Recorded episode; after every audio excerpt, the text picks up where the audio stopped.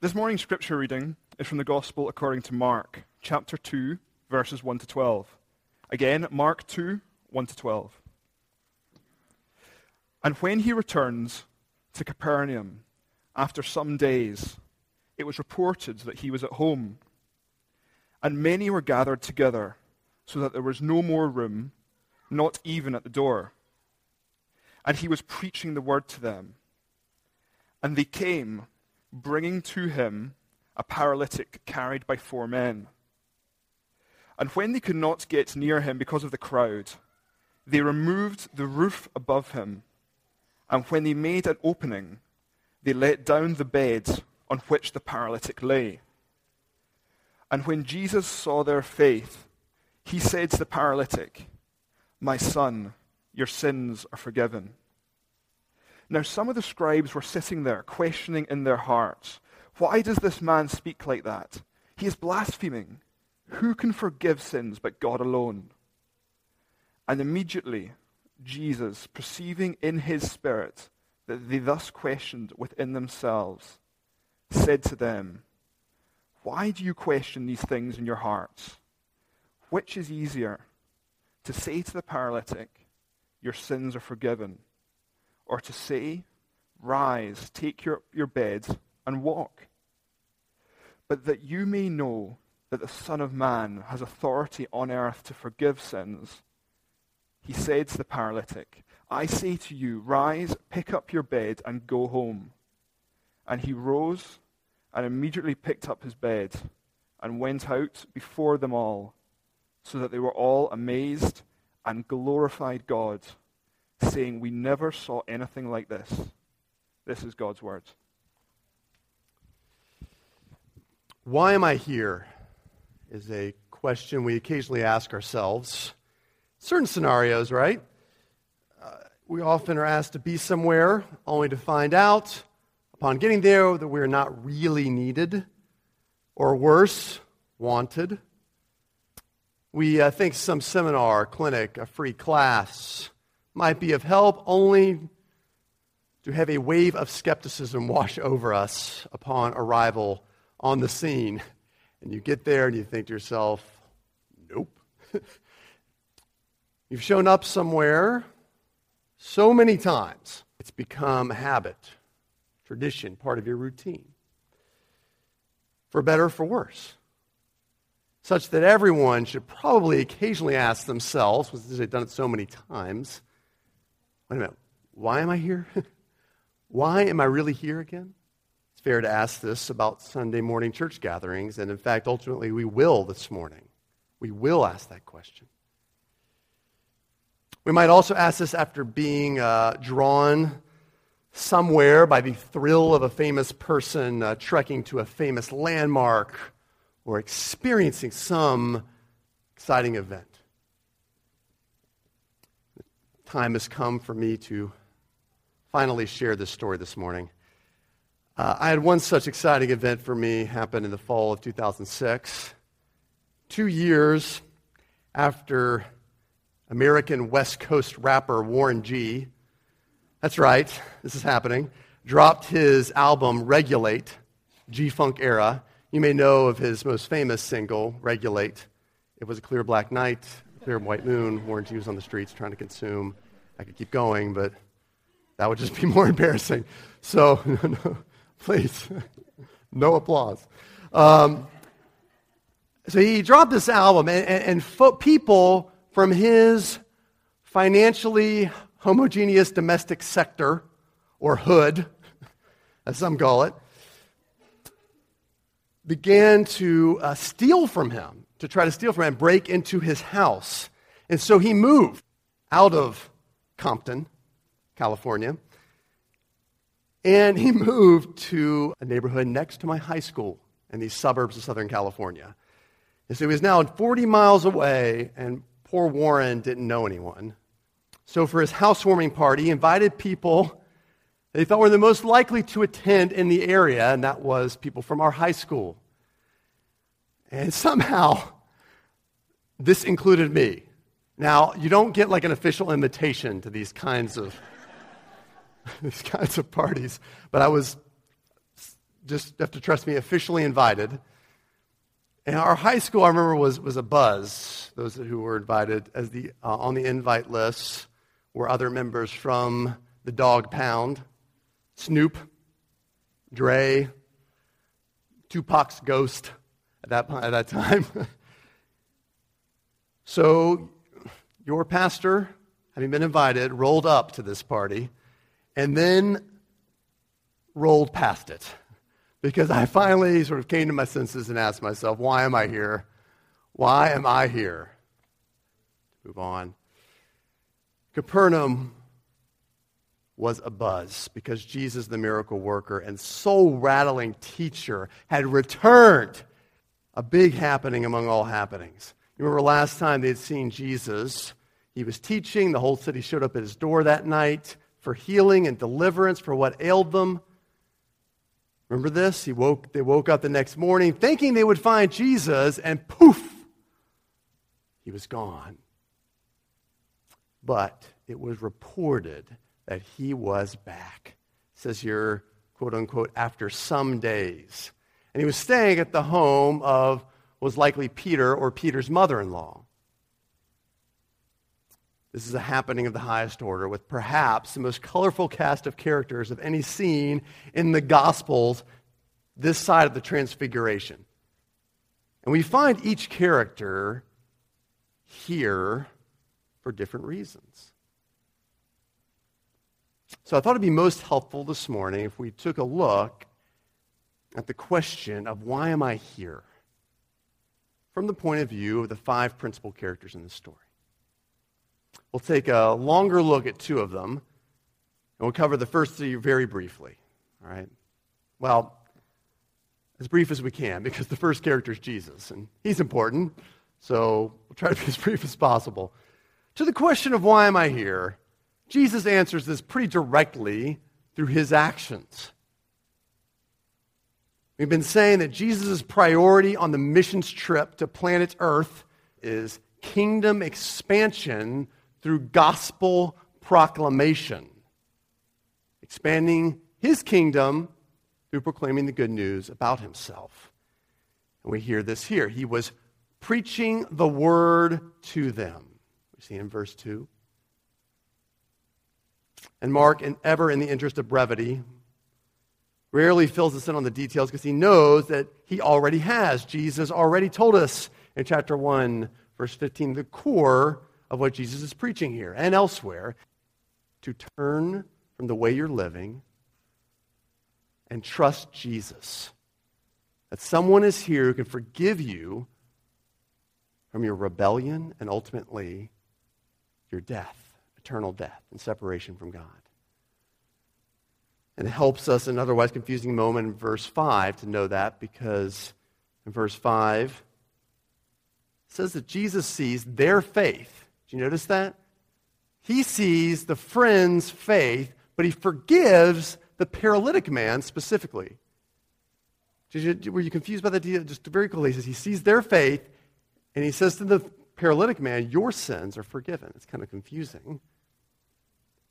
I believe that in addition to caring about these men, this moment also affords Jesus a real life sermon illustration. So he's saying, hey, you all have this disease called sin and you need help. Turn to me, put your faith in me, and I can forgive you. And down from the roof drops a real life sermon illustration. How great is that? This never happened in my sermon, so it would be great. Usually there's just coughing and babies crying, and I don't know how to really connect that with a sermon. By faith, these friends have turned this man to Jesus. It's an opportunity for him to show this man and everyone around yes, real, tangible faith like this is required for forgiveness. Just coming to me, turning to me. That's all that's required for forgiveness. Jesus goes on to affirm this priority with his authority in verses 9 through 11 when he talks about how this is how you may know the Son of Man has authority on earth to forgive sin. And he says to the paralytic, I say to you, rise. So he confirms his priority about the good news of forgiveness with his authority of healing this man.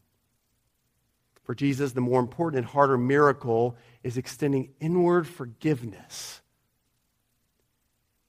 But the authority to outwardly heal visibly confirms the inward miracle. Does that make sense? People can visibly, outwardly see Jesus' authority.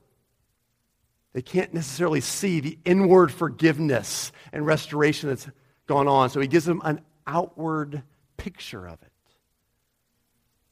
I'm going to heal this man. And you see how I have authority over all things, including the ability to forgive people. This was the more important miracle. It was the harder miracle because it would take him ultimately to his death. To the question of why am I here, the scribes, they're the next character we see. The scribes of verse 6 can answer this pretty directly. These scribes were religious people, very religious folks, Jewish folks who were on a fact finding mission about Jesus. That's why they're there. They're on a fact finding mission about Jesus, and they quickly get their answer. Luke's account of this story in Luke 5 makes it very clear these men were not sort of these provincial representatives from the local village synagogue, but they were the heavy hitters from the religious centers, the big city, who were coming to examine okay, we've heard about this Jesus up in Galilee, in backwater areas. Let's see what he's about. Let's ask some questions. Jesus gets to their biggest question when he says to the paralytic man, Son, your sins are forgiven. Their response to Jesus' huge statement here is actually the correct one, strangely, and one everyone present should have been asking, which is how can a man forgive sins not directly committed against him? In other words, if you do something to offend me or are wrong towards me, I can forgive you, but I can't say to you, look, the sins of your life are forgiven. I forgive them. Only God can do that.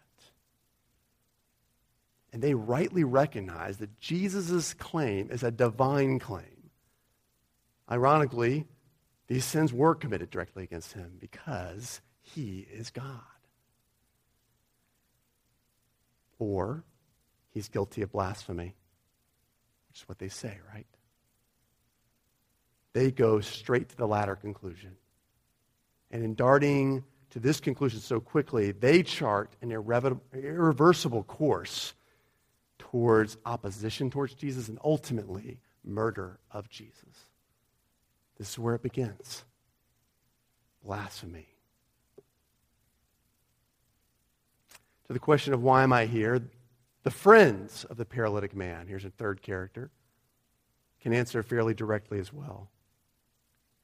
They are determined together that nothing would get in the way of bringing their suffering friend to Jesus. Even if it meant, even if it meant the unplanned addition of a sunroof to this house. And in doing so, raining a shower of dirt on the crowd below embarrassing for everyone, humiliating maybe for Jesus. But they were determined nothing would get in their way. So, fairly straightforward. Here to bring the good news, here to find out about Jesus, get some facts together to present other religious people who have a vested interest in this, and finally, nothing get in the way of us bringing our friend to Jesus question of why am I here is certainly, though, more complex for our other two principal characters the paralytic man and the crowd. In fact, Mark, Mark's final verse, here, verse 12, addresses the response of both of these two characters, if you notice. And for us, as complex human beings who bring to any experience, including being at church, trying to hear about Jesus, so much personality and history and experience at the table, and let's just say a baggage as well. It'd be easy to miss the straight to the point reason of why we are here, why God has led us here, even today, Sunday, in this church. I think we can learn something from these two characters who almost miss the reason why they're here. First, why am I here from the paralytic's point of view? The most obvious answer for the paralyzed man is because I can't move my legs. Right? And yet, still, commentators disagree as to whether this is the only reason why this man's here. Second possibility is because of my friends. I'm here because of my friends. And this is very possible because these men likely came along. It's possible they persisted in trying to convince him. And the paralytic agreed to go with him, at best reluctantly. Okay, I'll come along. Here's a man who almost certainly had many entreaties to say, look, you can be healed if you'd only follow God, if you'd only repent from your sin, you can be healed. There's a guy, there's a prophet who's coming to town, He's, he can heal you. There's a pool you can go to, which happened around Jesus' time also for people, the pool of Siloam. You can visit this pool, it'll heal you. Experiencing disappointment, skepticism. Remember, Jesus sees their faith, not his.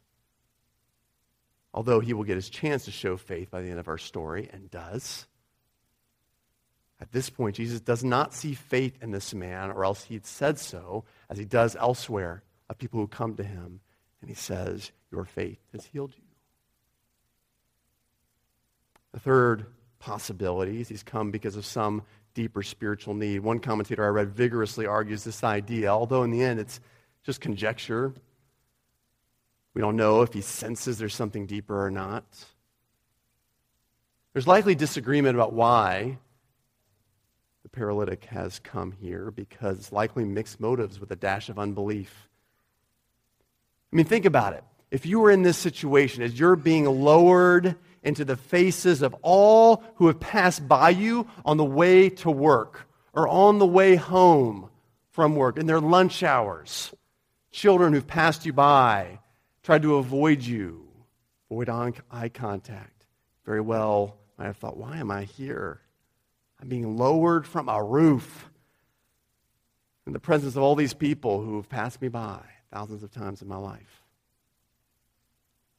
So I would summarize it like this, which I think leaves room for all these things. I know I'm here because I know that my life needs changing, but I'm not exactly sure why. Perhaps that describes you also.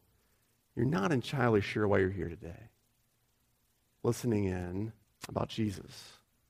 Perhaps some friends or a friend brought you to hear and be brought in the presence of Jesus. And reluctantly you agreed to come. Perhaps now you come most Sundays, and increasingly you recognize your life isn't what it's supposed to be, and that needs addressing. Like the paralytic man, you see people surrounding you, present to hear what Jesus has to say, and think, you know, I, I know my life needs changing, but I'm not sure why. What's at the root of it all? Why is this man here?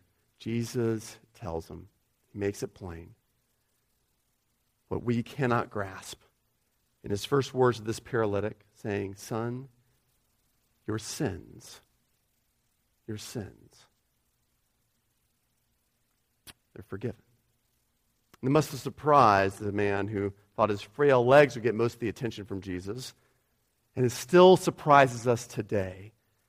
I think because while it's the most important and glaring ailment in God's eyes, and to those who know us best, like, yeah, you're a sinner. You're, a sinner. You're, you have things you do. We resist it because it's the last thing we wish to hear. We'll bring to Jesus our financial troubles, conflict at work, general tiredness, even physical sickness, but rarely our specific rebellion, which the Bible calls sin. Last week, I quoted a 20th century apologist, Malcolm Muggeridge. I told a story about him, too, which he illustrates his realization of this fact in his own life. But he says the depravity of man. By depravity of man, he means the disease in us that affects all of who we are, the disease of rebellion. That we tend toward wanting to say no to God. He says the depravity of man is at once the most empirically verifiable reality, but at the same time, the most intellectually resisted fact. You can look around and say, yes, there is a problem with everyone and all humanity. And all of us experience at some point surprise, as I mentioned last week, of, wow, I did not know I was capable of that. Why do we resist with all our mind and might to come to Jesus with what ails us most? Our sin, this rebellion, this offense towards Him. Number one, we secretly love sin. We just don't call it that, right? No, one says, hey, oh man, yeah, I'm really looking forward to Friday. I'm just going to go sinning after work. And nobody says that, I don't think. The Bible has a specific name for it called idolatry. It's anything we look to above God or in place of God for pleasure, for fulfillment, for satisfaction, or for a sense of identity. That's the first thing. We secretly love sin. But secondly, we've been blame shifting since the Garden of Eden. We've been blame shifting.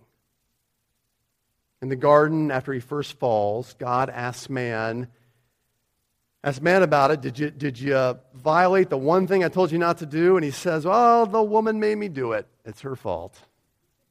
Still do this today.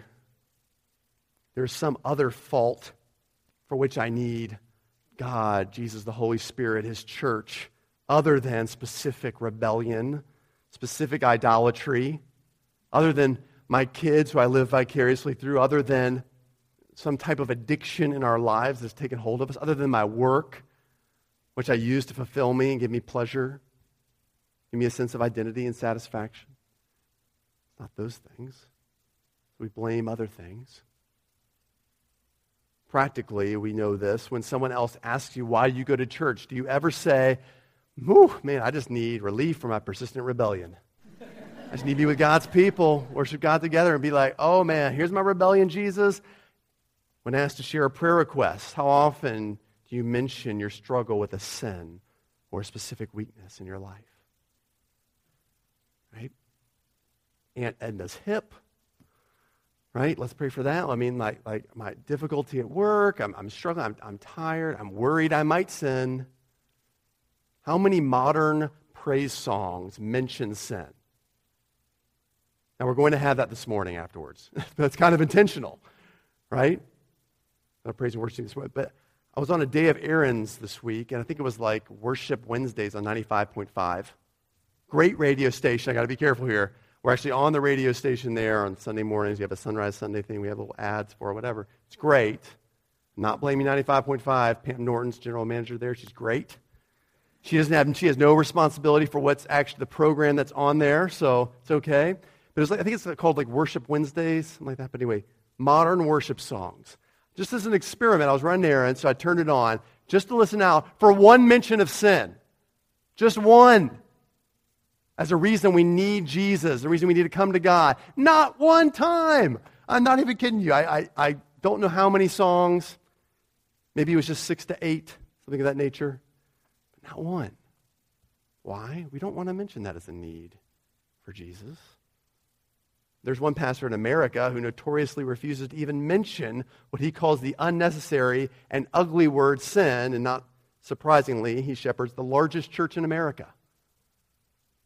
Hmm, wonder why. People don't want to think about their sin, their rebellion. Even now, I know there's some who love Sunrise Community Church and, and, and, and they're thinking about the visitors here and they're wondering, when am I going to move on past sin? Right? You're thinking that right now. You're like, okay, that's enough. That's enough. I get it. Move on to part two, the happy ending. Right? I'm kind of feeling that. We have to, we have to linger here a little bit. We have to linger. Because the Bible describes sin in the most serious human terms possible. Because it is the most serious problem we have before a perfect and holy God.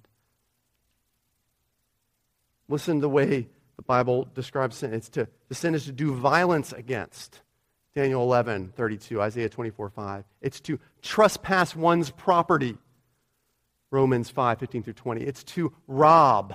Malachi 1, Romans 2, 2. It's to permanently stain.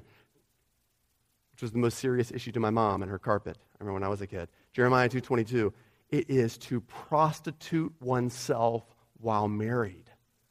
Why? Now, not just prostitute oneself, prostitute oneself while married. The entire book of Hosea. God is trying to make clear in human terms how serious this is. What do we get here? We get physical harm, proprietal harm, financial harm, permanent harm, emotional, marital, sacred harm. Prostitution while married, there's a whole book about it. To make the point, this is how we treat God. To close point one, two. You might confidently say, friends, I believe in Jesus. Do you possess the same confidence in your sin? Are you willing to accept today that the first link between you and Jesus isn't a vague need or spiritual fulfillment, but real and specific sin? That's the first link. We have to start there. Thankfully, there's good news in point two. Second, last character. Why am I here? From the crowd's point of view. The very beginning and very end of our story, we read about the crowd, right? Verse 2. Read with me there. Many were gathered there, so that there was no more room, not even at the door. And we see it again, verse 12. The crowd, after the paralytic man rose and immediately picked up his bed, went out before them all, showing his faith. They were all amazed and glorified God, saying, We've never seen anything like this. Like the leprous man at the end of chapter 1, where this glory to God and amazement sounds like the right response. But it isn't, because they are not amazed by grace. Remember that old song, Amazing Grace? They're not amazed by the root of grace and the forgiveness of Jesus Christ. Crowds play an important role in Mark's gospel. In fact, Mark testifies to Jesus' popularity by referring to crowds nearly 40 times before chapter 10. Before we get to Mark 10, 40 times talks about crowds, crowds, crowds. Crowds form helpful context for Jesus' teachings, right? You need a crowd. And they're the object of Jesus' genuine compassion. But Mark never never depicts crowds turning to Jesus, turning from sin to Jesus and trusting Him. Never happens. At best, crowds walk away temporarily amazed but unchanged and ambivalent. Is at worst, opposition to Jesus. But maybe they do change. We don't know, Ryan. Ever patient, Jesus reserves the right to judge in the end, and he does. Later in his ministry, Jesus says of this city crowd in Matthew 11, 23 through 24, look at this. And you, Capernaum, you, Capernaum, this is where he is, right? This is the crowd. You, Capernaum, will you be exalted to heaven? No, you will be brought down to Hades. For if the mighty works done in you had been done in Sodom, it would have remained till this day. Sodom, that's right, the same Sodom, that one. If that had happened there, I tell you, it would have been more tolerable in the day of judgment for the land of Sodom than for you. In other words, they would have noticed Sodom, Sodom and Gomorrah. You missed it. The paralytic man almost missed why he was there sin separated him from his God. Missed by Capernaum was the mightiest work of all forgiveness that restored a man to his God. They missed it. They walked away. You ever seen anything like this?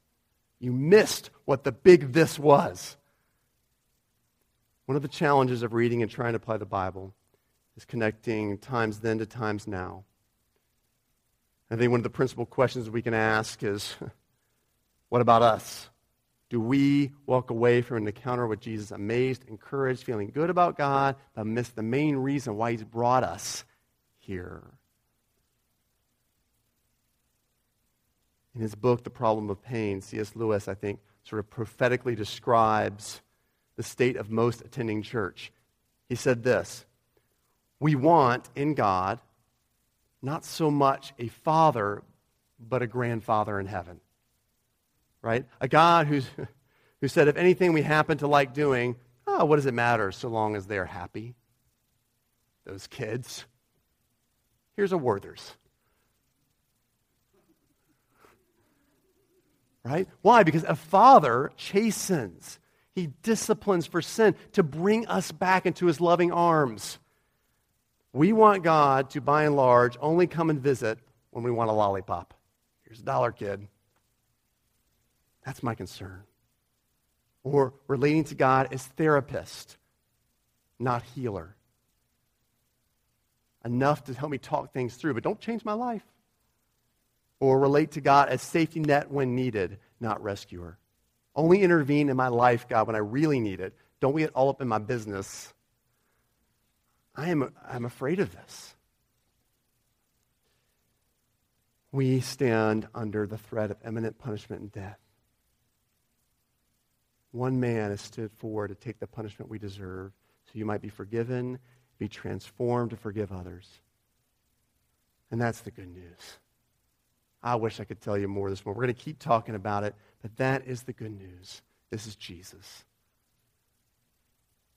There were always prophets who performed miracles. That's the interesting thing about this story. All of these people had seen prophets or heard of prophets who performed miracles. There were always prophets who performed miracles. There will always be testimonies of healing and answers to prayer in churches. There will always be miraculous stories you can watch on YouTube. You go, hey, watch this with me. There will always be rumors from far abroad of even resurrections from the dead, but only one who can forgive and transform lives with his forgiveness. There's only one. And it's still the most precious of all miracles. Think about it. how often do you hear about that anymore? Jesus chose to leave behind the church as the most visible representation of himself. And I recognize while some of you may have encountered sunrise through maybe outreach, service, maybe very few of you through your a community group, someone invited you into a small group, and that's how you kind of got involved. Most of you make us your strongest first connection through Sunday morning, through our worship service. And when asked why they are here at SCC, what, what I most often hear is what they like about our church, what you may like about our church. The majority of folks kindly say, just quick summary, you know, Ryan opens up the Bible, I see that it applies to my life. Plus, he doesn't point at me or yell at me. All right? When the praise team plays, you can really feel something, sense the Spirit. You know God is there. Good. People are pretty genuine, real, welcoming. I can wear sandals, I don't feel judged. That's a good point. We cannot stay there and be a church that honors Jesus Christ we must recognize with increasing specificity why we are really here. The paralytic man almost missed why he was here. The crowd oohed and ah, but they did miss it. In a nutshell, don't miss specifically why you are here today. You have a disease called sin, which requires the healing forgiveness of Jesus. Every week, we gathered to ultimately hold out this truth so that those curious can learn about it, so that those ready can embrace it, so that those who come each week knowing they need it can reapply the balm of the forgiveness of Jesus Christ. Please, I plead with you, do embrace this diagnosis of sin, but also the prescription of Jesus' forgiveness if you haven't already. If you have already, close with this. I want to encourage you contribute to your church the greater miracle of being real with others about your sin, your idolatry, your weakness, for the further extension of forgiveness. You hear that? The only way we can extend forgiveness through Jesus in our lives and relationships is if we get real about our real specific sin, idolatry, and weakness with other people. That's the only way it's going to happen, friends. Within Sunrise, I've heard more answers to prayer, more decisions to serve, even more healings than I've heard others verbally and consciously say, I forgive you. Or, Jesus forgives you. There is a risk. risk about being open about sin, weakness, idolatry, and not hear from a human being, oh, yeah, I forgive you, or Jesus forgives you. Likewise, the risk to, to say, I forgive you, or even Jesus forgives you, entails stinging the other person. Putting your finger on their wound, even if just for an instant, to call out their wrongdoing for what it really is and sin. You might come across holier than thou, condescending.